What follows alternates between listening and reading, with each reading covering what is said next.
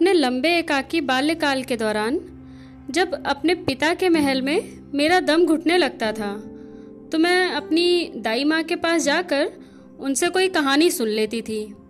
हालाँकि उन्हें बहुत सी आश्चर्यजनक व शिक्षाप्रद कहानियाँ आती थीं, किंतु जो कहानी मैं उनसे बार बार सुनने का आग्रह करती थी, वो मेरे ही जन्म की कथा थी। मुझे लगता है कि वो मुझे अच्छी इसलिए लगती थी क्योंकि उसे सुनकर मुझे कुछ विशिष्ट होने का एहसास होता था। और उन दिनों मेरे जीवन में इस प्रकार का एहसास दिलाने के लिए अधिक कुछ था ही नहीं। और शायद दाई माँ को भी ये बात पता थी। यही कारण था कि वो मेरी सारी ही मांगों को मान लेती थी। हालाँकि हम दोनों जानते थे कि मुझे अपना अधिक समय उन कार्यों में व्यतीत करना चाहिए जो राजा द्रुपद की पुत्री को करने में शोभा देते हों। दाई माँ जब मुझे मेरी कहानियाँ सुनाती थी तो उस कथा को सुनकर मुझे अपने लिए अनोखे नाम रखने की प्रेरणा मिलती थी, जैसे प्रतिशोध की संतान अथवा अनपेक्षित। दाई माँ तो मेरे नाटक करने के स्वभाव पर हंसकर मुझे अनिमंत्रित कन्या कह देती थी। अब किसे पता? हो सकता है उनका कहना ज़्यादा सही हो। एक दिन दाई माँ शरद ऋतु की दोपहरी में हरी मटल छील रही थी।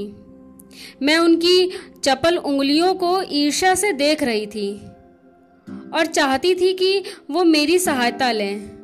किंतु दाई माँ के विचार इस संदर्भ में एकदम स्पष्ट थे कि राजकुमारियों के लिए किस प्रकार के कार्य उपयुक्त हैं और किस प्रकार के कार्य अनुपयुक्त हैं।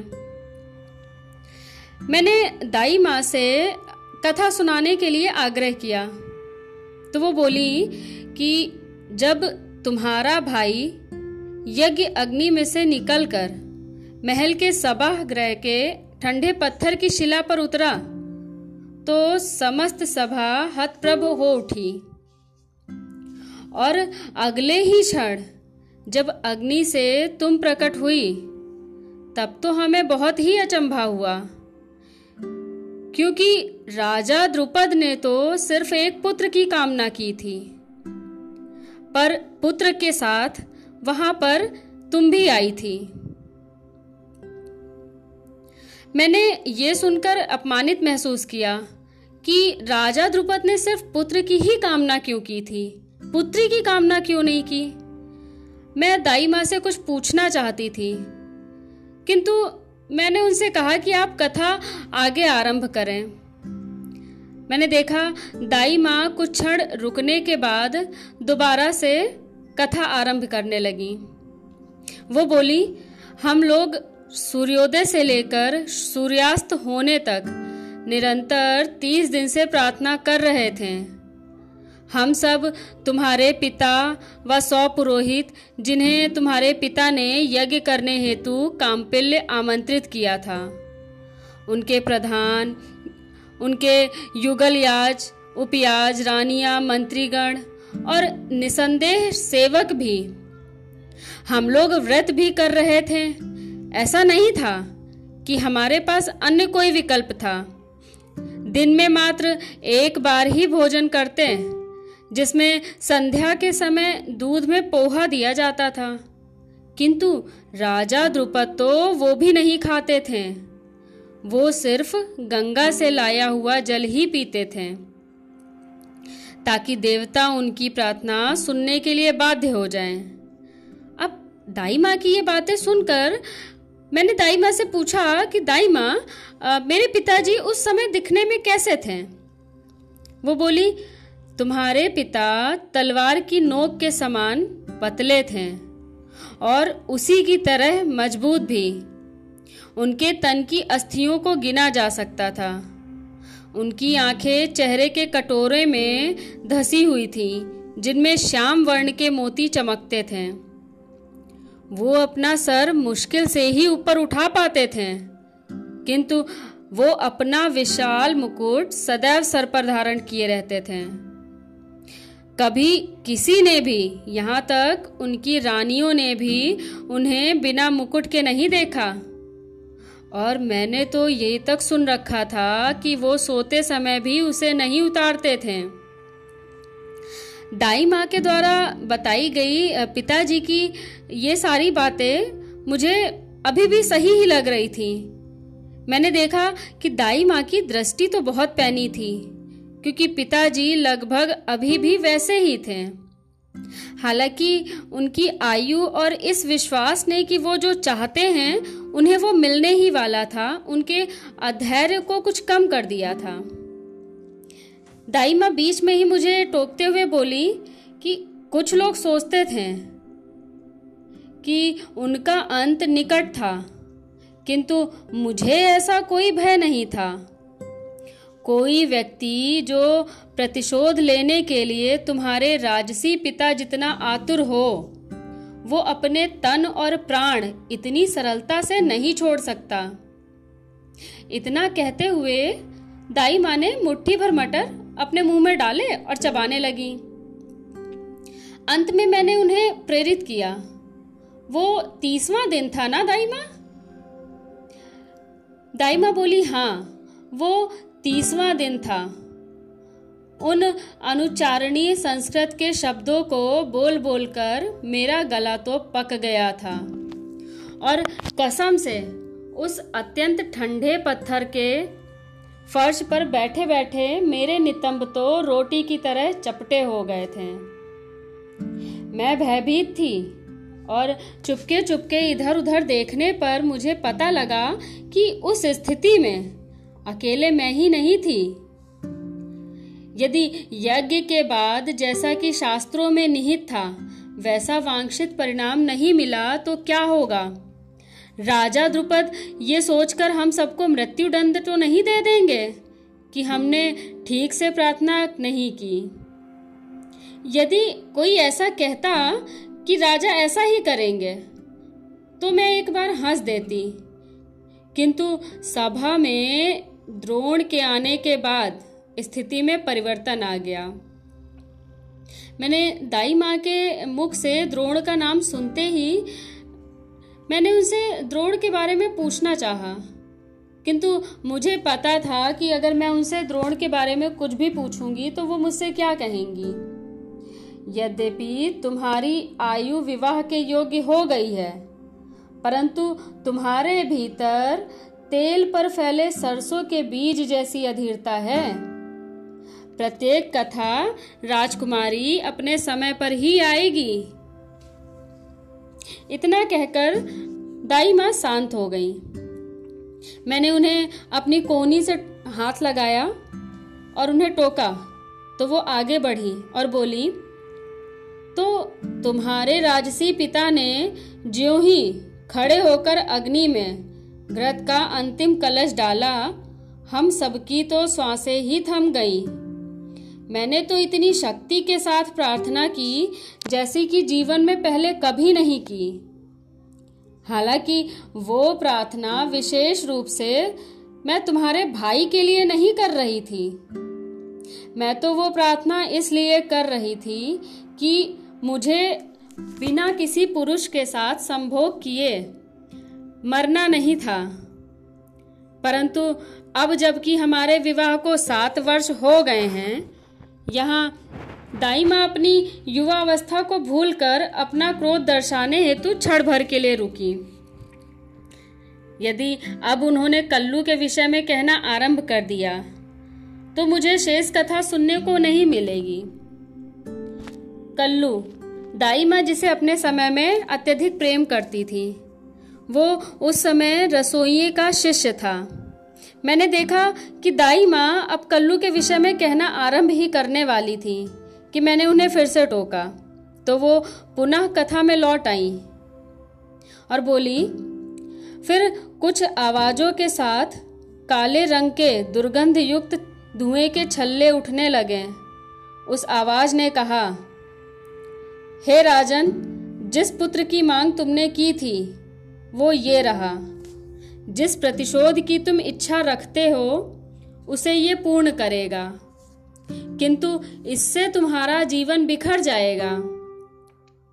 तुम्हारे पिताजी ने उस अग्नि से निकलती हुई चेतावनी की ओर ध्यान ना देकर उन्होंने उससे कहा, मुझे उस बात की कोई चिंता नहीं। अब तुम मुझे मेरा पुत्र दे दो। इतना कहकर उन्होंने हाथ फैलाए और तुम्हारा भाई अग्नि से निकलकर बाहर आ गया। अब इसके आगे की कथा को मैं बेहतर ढंग से सुनने के लिए उठकर बैठ गई, क्योंकि इसके आगे का जो अंश है वो मुझे अत्यंत प्रिय था। मैंने दाई माँ से पूछा कि राजकुमार उस समय दिखने में कैसा था? वो बोली, उसका उच्च ललाट था। और चेहरा स्वर्ण की भांति कांतिमय था। यहाँ तक कि उसके वस्त्र भी स्वर्णिम थे। हालाँकि उसकी आयु पाँच वर्ष भी नहीं थी। वो एकदम सीधा व निर्भय खड़ा था। परंतु उसकी आँखें देखकर मैं परेशान हो गई। वो अत्यंत ही सौम्य थी। मैंने स्वयं से पूछा, ये बालक राजा द्रुपद का प्रतिशोध भला कैसे ले सकेगा? ये द्रोड़ जैसे विकट योद्धा को कैसे मार पाएगा? दाई माँ की ये बातें सुनकर मैं अपने भाई के विषय में भी चिंतित थी। हालाँकि मेरी चिंता कुछ भिन्न प्रकार की थी। मुझे इसमें कोई संदेह नहीं था कि वो उस कार्य को अवश्य पूर्ण करेगा जिसके लिए उसका जन्म हुआ था। वो प्रत्येक कार्य को अत्यंत कुशलता व सावधानी से करता था। परंतु इससे क्या लाभ होगा? आखिर मेरे भाई का जन्म किसी से प्रतिशोध लेने के लिए हुआ ही क्यों? मैं अब इस विषय में आगे कुछ नहीं सोचना चाहती थी। तो मैंने दाई माँ से कहा कि फिर क्या हुआ? तो दाई माँ बोली कि तुम्हारे पिता तुम्हारे भाई का स्वागत कर ही पाते कि तभी तुम प्रकट हो गई। अब वो जितना गोरा था, तुम उतनी ही श्याम वर्णा थी। वो जितना शांत था, तुम उतनी ही चंचल। धुएँ के कारण खासती हुई अपनी साड़ी में उलझती हुई अपने पिता के हाथ को थामे हुए। तुमने तो लगभग उन्हें गिरा ही दिया था। दाई माँ की बात सुनकर मैंने बोला कि, लेकिन हम गिरे तो नहीं थे ना? हम तो सीधे खड़े ही थे। तो दाई माँ बोली, नहीं, तुम दोनों ने किसी प्रकार एक दूसरे को पकड़ लिया। और वही आवाज़ें पुनः आने लगी। अग्नि से आवाज़ आई, सावधान, हम तुम्हें यह कन्या प्रदान करते हैं। तुमने जो मांगा था, ये उससे भी बेहतर उपहार है। इसका ध्यान रखना, क्योंकि ये इतिहास की दिशा बदलेगी। इतिहास की दिशा बदलेगी?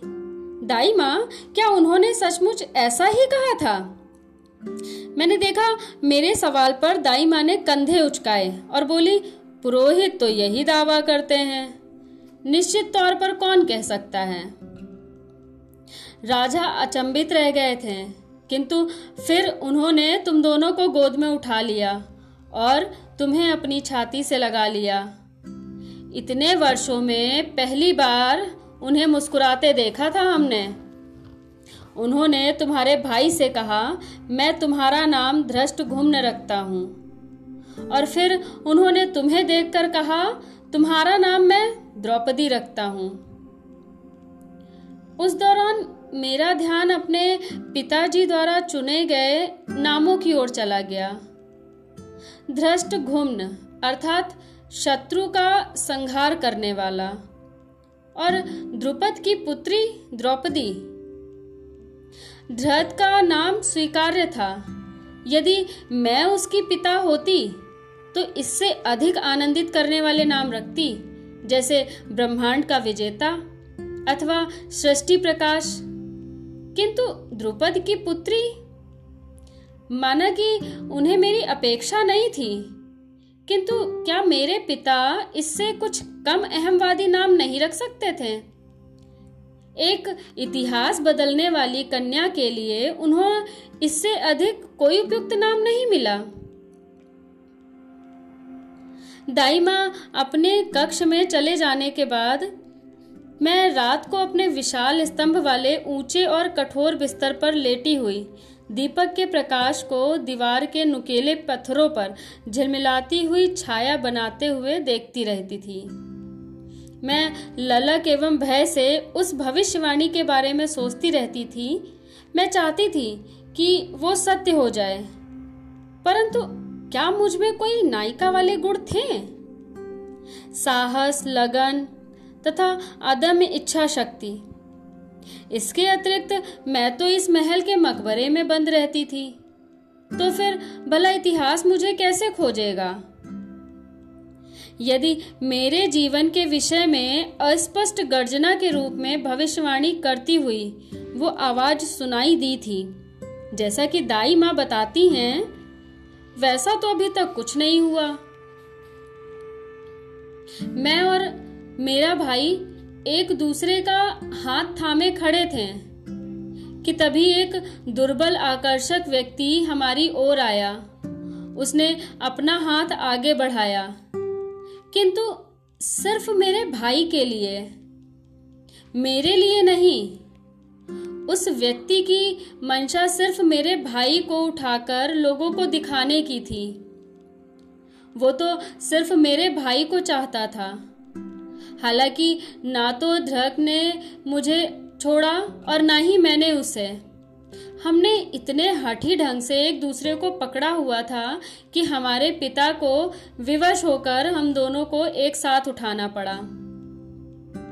मैं रात भर लेटे हुए यही सब सोच रही थी कि हमारे पिता सिर्फ़ मेरे भाई को ही चाहते थे। उन्हें मुझसे कोई प्रेम नहीं था। आज भी मैं उस हिचक को भूल नहीं सकी। हालाँकि आने वाले वर्षों में राजा द्रुपद ने अपने पिता होने के कर्तव्य का ध्यान से निर्वहन किया और मुझे वो प्रत्येक वस्तु उपलब्ध कराई जो उनके विचार से एक राजकुमारी के पास होनी चाहिए थी। कभी कभी तो मेरे अधिक ज़ोर देने पर वो मुझे अधिक सुविधाएँ भी मिल जाती थी, जिनसे उनकी अन्य पुत्रियाँ वंचित रहती थी। अनेक कठोर व आसक्त ढंग को सोचे तो वो उदार यहाँ तक कि अनुग्रहशील थे। परंतु फिर भी उस आरंभिक अस्वीकृति के लिए मैं उन्हें क्षमा नहीं कर सकी। यदि शायद यही कारण था कि मैं कन्या से युवती बन गई थी। परंतु इस दौरान भी उन पर पूर्णतः मैं कभी भी विश्वास नहीं कर सकी। मैं अपनी प्रसन्नता को, जिसे मैं अपने पिता पर व्यक्त नहीं कर सकी, उस महल पर व्यक्त कर दिया करती थी। मुझे दीवारों की उन मोटी धूसर शिलाओं से घृणा थी, जो एक राजा के आवास की जगह किसी दुर्ग के लिए अधिक उपयुक्त थी, और जो हमारे आवास को घेरे हुए थी, जिनके ऊपर संतरी दिन रात पहरा देते रहते थे। मुझे सकरे झरोखों, मंद प्रकाश वाले गलियारों उबड़ खाबड़ फर्श, जो सदैव नम रहते थे, और पीढ़ियों से चले आ रहे विशाल काय उपस्कर, जो मनुष्यों से अधिक दैत्यों के आकार के लगते थे।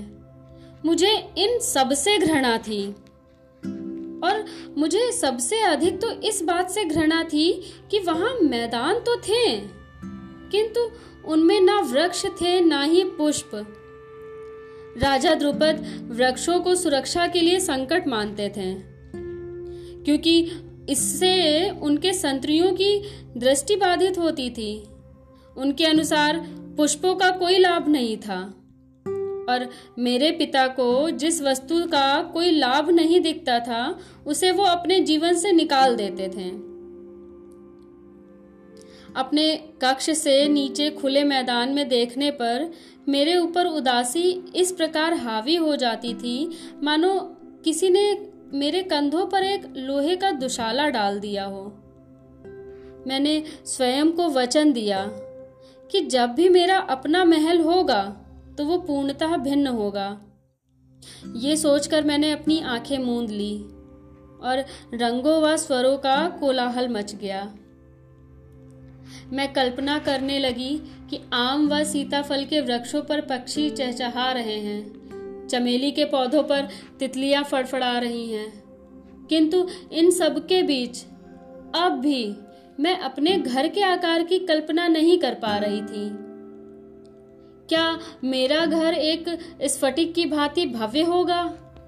या रत्न जड़ित चषक की भांति ठोस व अमूल्य? अथवा स्वर्ण जरदोजी की तरह कोमल और जटिल होगा। मैं तो सिर्फ़ इतना ही जानती थी कि वो मेरे अंतर अंतर मन अस्तित्व का दर्पण होगा। वहाँ मुझे वास्तव में घर जैसा सुख मिलेगा। मैं सोचती हूँ कि यदि मेरा भाई साथ ना होता तो अपने पिता के घर में मेरा जीवन असहनीय हो जाता। अपने हाथ पर उसकी पकड़, और मेरा हाथ ना छोड़ने का उसका हट मैं कभी नहीं भूल सकती। हमारे पिता ने हमारे रहने के लिए महल में अलग अलग स्थान निर्धारित किए हुए थे। अन्यथा हमारे बीच में और अधिक घनिष्ठता होती। और ऐसा करने के पीछे एक कारण तो हमारी देखभाल था, या फिर भय।